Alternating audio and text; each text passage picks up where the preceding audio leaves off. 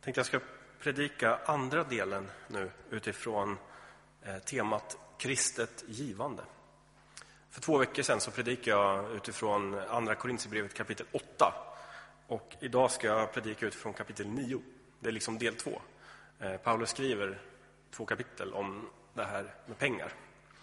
Och jag har förberett ganska mycket, mycket text, papper, men jag har slips på mig idag så jag kan inte andas, så det kommer nog bli lite kortare.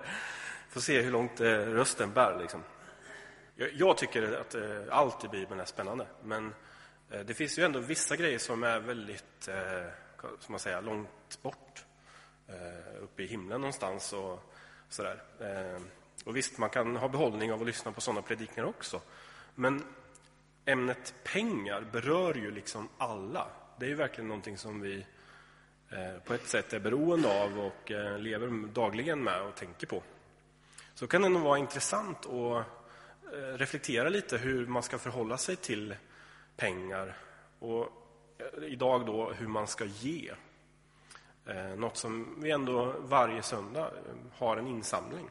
Men som sagt, det här är del två och en kort resumé av del ett. Det är så här att Paulus har redan långt tidigare Eh, uppmanat korintierna att de ska göra en insamling varje söndag eh, när de samlas för att ge till de fattiga i Jerusalem. Eh, korintierna var förhållandevis rika om man jämför. Och den här insamlingen då vill korintiernas norra grannar, makedonierna, de vill också vara med på det här. Trots att makedonierna är väldigt, väldigt fattiga, enligt Paulus. Men deras iver, de verkligen ber om att få vara med på det här och, det, och samla in pengar. Så då skryter Paulus med det här till de rika korintierna. Och eh, summan av förra predikan var kortfattat så här att eh, om i gamla förbundet, gamla testamentet, så var det, då ingick Israel i ett förbund med med Gud. Om, och där ingick det att man skulle ge 10, eh, procent till prästen eller så, eh, kortfattat, och till fattiga. Så där ingick det i förbundet att man skulle ge tionde. Men vi som lever i ett nytt förbund, då bygger det här med pengar och givande på nåd och frivillighet, väldigt kortfattat. Och, och det, det går tillbaka så här att innan vi blev kristna så var vi syndare. Och så frälste Gud oss och förlät oss våra synder. Men trots det så har vi ändå synder i vårt liv, eller hur? Vi, vi kämpar ju fortfarande med synden. Eh, så långsamt men säkert så är det en process där Gud arbetar med oss eh, för att helga oss och att göra oss mer och mer lika Jesus. Det är målet. Eh, och det kallas för Guds nåd. Att han gör den här processen i oss. Och när vi ser tecken på att den här processen faktiskt har blivit verklighet, då ska vi bli, vara glada över det. Det är liksom nåden. Ehm, så när vi ser tecken på att vi vill ge pengar, är ni med? När vi ser det, att vi vill frivilligt ge av våra tillgångar till någon annan som behöver det, då ser vi bevis på att nåden verkar i våra liv. Det är liksom vad Paulus försökte förklara förra kapitlet. Ehm, så vi läser då vad han skriver om i det här kapitlet nu, från vers 1. Egentligen behöver jag inte skriva till er om hjälpen till de heliga. Jag vet hur villiga ni är, och inför makedonierna brukar jag berömma mig av er goda vilja och berätta att Akaja har varit redo sedan i fjol. Er iver har spårat de flesta. Nu sänder jag ändå dessa bröder för att vårt beröm av er i denna sak inte ska visa sig vara tomt prat och för att ni, som jag redan sagt, ska vara förberedda. Annars får vi, för att inte säga ni, stå där och skämmas när de makedonier som kommer med mig finner att ni, trots allt vårt förtroende för er, är oförberedda. Därför anser jag det nödvändigt att be bröderna resa till er och i förväg göra i ordning den gåva som redan är utlovad så att den kan ligga färdig som en frikostig gåva och inte vara snålt tilltagen. Ja, Så Paulus har alltså redan gjort upp med korintierna att göra en insamling. Det är sedan länge bestämt. Men den har kommit av sig. Och så skriver han så här. Egentligen behöver jag inte skriva till er om det här. Och då är den uppenbara frågan, så varför gör han det då? Tänkte ni på det? Varför skriver han då, om han nu egentligen inte behöver göra det som han själv skriver? Jo, jag tror det är ett väldigt mänskligt fenomen det här. Att eh, när man är i ett, som man kallar det, ett kanske emotionellt tillstånd. När man är liksom, har upplevt Guds närvaro kanske. När man, jag vet inte. Eh, man kanske ser en bild på fattiga barn. Och så känner man, ja ah, men det här ska jag ge till. Eller man är på en konferens och, och får möta Gud. Eh, eller så. Ni förstår vad jag menar? Man är i ett sånt tillstånd. Då tror jag att det är lättare att man känner så här, ja, ah, vi ska satsa allt. Eh, vi ska satsa våra tillgångar, vi ska satsa vår tid, vi ska satsa våra liv, vi ska ge allt till Jesus. Och det, man är jätteglad för de stunderna. Men när vardagen sen kommer tillbaka, då är det inte lika lätt att leva upp till det man kanske beslutade sig för. Så därför tycker jag att man, för det första är det viktigt att man tar ett genomtänkt beslut. Att det inte bygger så mycket på känslor alltid. Utan att man verkligen tänker efter, är jag redo för detta? Och att man också disciplinerar sig sen när vardagen kommer. Har du båda de två, då tror jag att du kan eh, då tror jag att det här fungerar lättare och bättre.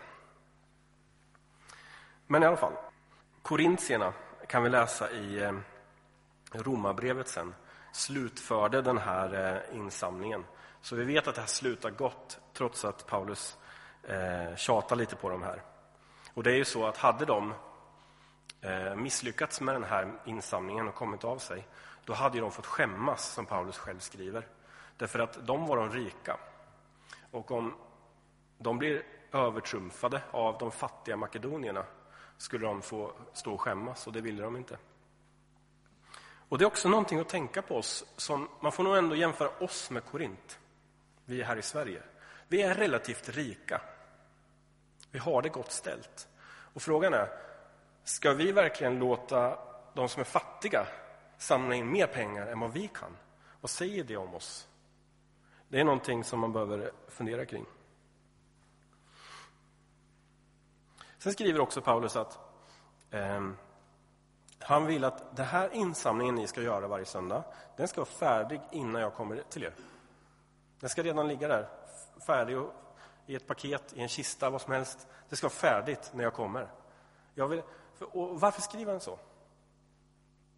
Därför att i det här kapitlet så upprepar han gång på gång hur viktigt det är att man bestämmer sig, att man beslutar sig för någonting. Och att det inte är någonting som, eh, att man blir på något sätt manipulerad att ge pengar. Allt för ofta ser vi predikanter som eh, tjatar till sig pengar och liksom eh, försöker förklara för oss hur, att vi kommer eh, få tillbaka alltihopa hundrafalt, tusenfalt. Och man blir liksom manipulerad att ge pengar trots man kanske inte egentligen ville eller man kanske inte alls hade bestämt sig för det. Jag vet att jag var på en konferens för många år sedan, en ungdomskonferens Lägg väl märke till att det var en ungdomskonferens där de samlade in flera miljoner. Kollekttalen var en halvtimme långa varje möte. Det var en som profeterade om Eh, vissa ungdomars personnummer skulle ge ett visst antal pengar. Och en gång så profeterade han också hur mycket pengar de hade och skulle ge. Och när han nämnde summan 30 000 så kände jag att det här är inte okej. Okay. På en ungdomskonferens. Där ungdomar och tonåringar är väldigt påverkbara. Det är manipulation. Och det värjer sig verkligen Paulus mot. Han gång på gång liksom säger det ska vara färdigt innan jag kommer. Jag ska inte behöva manipulera er och det har han såklart inte heller tänkt att göra. Där måste vi vara eh, aktsamma mot, vaksamma. Man beter sig inte så. Vi går vidare i texten. vers 6 eh, till 11. Det säger jag.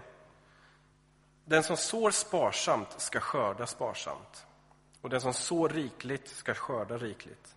Var och en må ge vad han har beslutat sig för i sitt hjärta, inte med olust eller av tvång. Ty Gud älskar en glad givare. Och Gud har makt att låta all nåd överflöda till er så att ni alltid och under alla förhållanden har nog av allting och kan ge överflöd till varje gott verk. Skriften säger, han strör ut, han ger åt de fattiga, hans rättfärdighet varar i evighet. Han som ger såningsmannen säd till att så och bröd till att äta ska ge er säd och mångdubbla den och låta er rättfärdighet bära god skörd. Då blir ni rika på allt och kan vara frikostiga i allt och det kommer att föra med sig att man tackar Gud när vi överlämnar gåvan. Här jämför Paulus med en bonde. Han säger att eh, bonden, han sår säd i marken och så får han en skörd. Om han skulle behålla sin säd, sina korn, skulle han inte heller få någon skörd. Det är ganska grundläggande kunskaper. Vill du få en skörd ska du också så. Sår du lite så får du en liten skörd. Det är en väldigt enkel, banal bild som får oss att förstå det här med vad, vad kristet givande också kan leda till. Betyder det att om jag sår pengar, får jag då också skörda pengar? Inte nödvändigtvis. Ehm, därför att det står att man får det man behöver. Det står i upprepade gånger i Paulus undervisning. Filipperbrevet 4.19 så står det så ska min Gud efter sin rikedom på ett härligt sätt i Kristus Jesus ge er allt vad ni behöver. Och om vi tänker på eh, församlingen i Jerusalem, dit pengarna skulle gå. De, vad var deras behov? Vad behövde de? De behövde pengar. Eller hur? Och de fick pengar. Korintierna, behövde de pengar? Nej. De fick förmodligen heller inte pengar. De fick inte skörda det. De kanske fick skörda någonting annat. De kanske behövde, vi vet att Korint hade en väldigt osund andlighet. Eh, kanske var det det de behövde få, få eh, som sin skörd. Det är viktigt att, att komma ihåg det här att vi vet inte exakt vad vi kommer få tillbaka. Men vi kan veta att vi kommer att bli välsignade på ett eller annat sätt. Eller bara välsignade av att andra människor har blivit välsignade. För den, alltså, så fort man ger därför att man själv ska få, då ger man inte. Då betalar man. Då försöker man köpa Guds välsignelser åt sig själv. Då ger man inte för att man tänker på de fattiga i Jerusalem eller vad det nu kan vara. Då tänker man bara på sig själv. Då ger man bara för att man själv ska få mer mer pengar. Liksom. Så att ge handlar om att ge. Man ska inte tänka på om man eventuellt ska komma någon gång i framtiden och få tillbaka alla de här pengarna. Utan det är gett. Jag har gett bort det. Men sen samtidigt kan vi ändå lita på att Gud ger oss det vi behöver. Vi kommer att bli välsignade på ett eller annat sätt.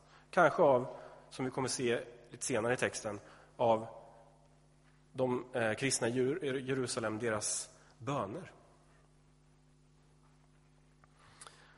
Sen kommer vi till en fantastisk eh, vers, vers 7. Var och en må ge vad han har beslutat sig för i sitt hjärta, inte med olust eller av tvång, ty Gud älskar en glad givare. Om någon skulle fråga mig, hur mycket ska vi kristna ge? Okej, vi vet att Israels folk skulle ge 10 procent, tionde. Men vad ska vi eh, kristna ge? Då skulle jag svara den här versen. Det här är liksom, det här är allt med kristet givande i en kort mening. Och här ser vi då först att givande är för var och en. Alla kan ge. Det handlar inte om hur mycket eller hur lite, utan eh, var och en må ge vad han har beslutat sig för sitt hjärta. Och det är punkt nummer två. Att man har beslutat sig för det. Alltså att man inte eh, blir känslomässigt manipulerad. Utan att man bestämmer sig för att jag vill ge så här och så här mycket pengar. Och då kan man då, eh, om vi tar den eh, diskussionen, hur mycket ska man då besluta sig för? Hur mycket liksom? Ska det vara en procent eller ska det vara 100 kronor varje månad eller ska det vara 10 procent av brutto eller av netto före eller efter skatt? Hur mycket ska det vara då? Ehm, det första man ska säga är att det är upp till dig. Det är, det är upp till dig att besluta dig för. Det är därför Paulus inte skriver exakt hur mycket det är. Därför att du får själv avgöra det. Men man ska komma ihåg att 10% är en återkommande biblisk princip. Den eh, förekommer före eh, Mose lag, när Abraham ger 10% av eh, byt, eh, bytet från striden. Den förekommer efter Moselagen. Även i Nya Testamentet så står det faktiskt om just 10 inte som en lag för oss kristna, utan det finns en sån princip. Och den kan vara värd att fundera kring. Men det står mycket tydligt i Romarbrevet 6 och 14. Ni står inte under lagen, utan under nåden. Och när nåden har fått verka i ditt liv så att du generöst vill ge, ta då ett beslut utefter vad du vill ge. Vad nåden så att säga har verkat i ditt liv och förmått dig att vilja göra. Jag vill också lyfta fram att det är inte fel att som församling då och då fundera kring de här sakerna. Hur mycket pengar behöver vi samla in som helhet, som gemenskap? Man har ju oftast, eh, man, man kanske vill ha en anställd pastor, man vill ha en kyrkobyggnad. Då är det bra att man då och då ändå funderar, vill vi ha det? Har vi råd med det? Och sen då ta ett, ett gemensamt genomtänkt beslut. Så här mycket vill vi ge. Man ska aldrig eh, tvinga någon att eh, ge, men man kan ta och fundera kring de här sakerna. sakerna. Hur mycket har då jag beslutat mig för att ge som pastor? För det är också en sån lustig grej man står inför. Jag får ju min lön från församlingen.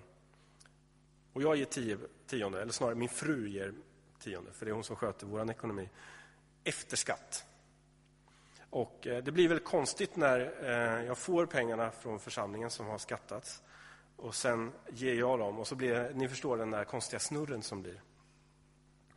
Det är vad jag har beslutat mig om och jag tänkte att jag skulle nämna det som ett exempel på hur man kan göra. Men kom ihåg att för Gud är det inte storleken på pengarna eh, som du ger som är det viktiga, utan din inställning i hjärtat. Känner du att du vill ge si eller så, så gör det med gott samvete. Det står till och med med glädje. Och sen då ser vi också här i texten återigen att Paulus skriver att det ska inte vara tvång och inte ens av olust, utan man ska vilja ge. Det är en mycket, mycket viktig poäng. Ska vi gå vidare i texten till vers 12.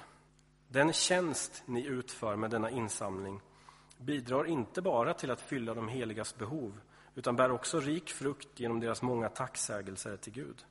När ni nu består provet i denna tjänst kommer de att prisa Gud för att ni lydigt bekänner er till Kristi evangelium och med så gott hjärta delar gemenskapen med dem och med alla.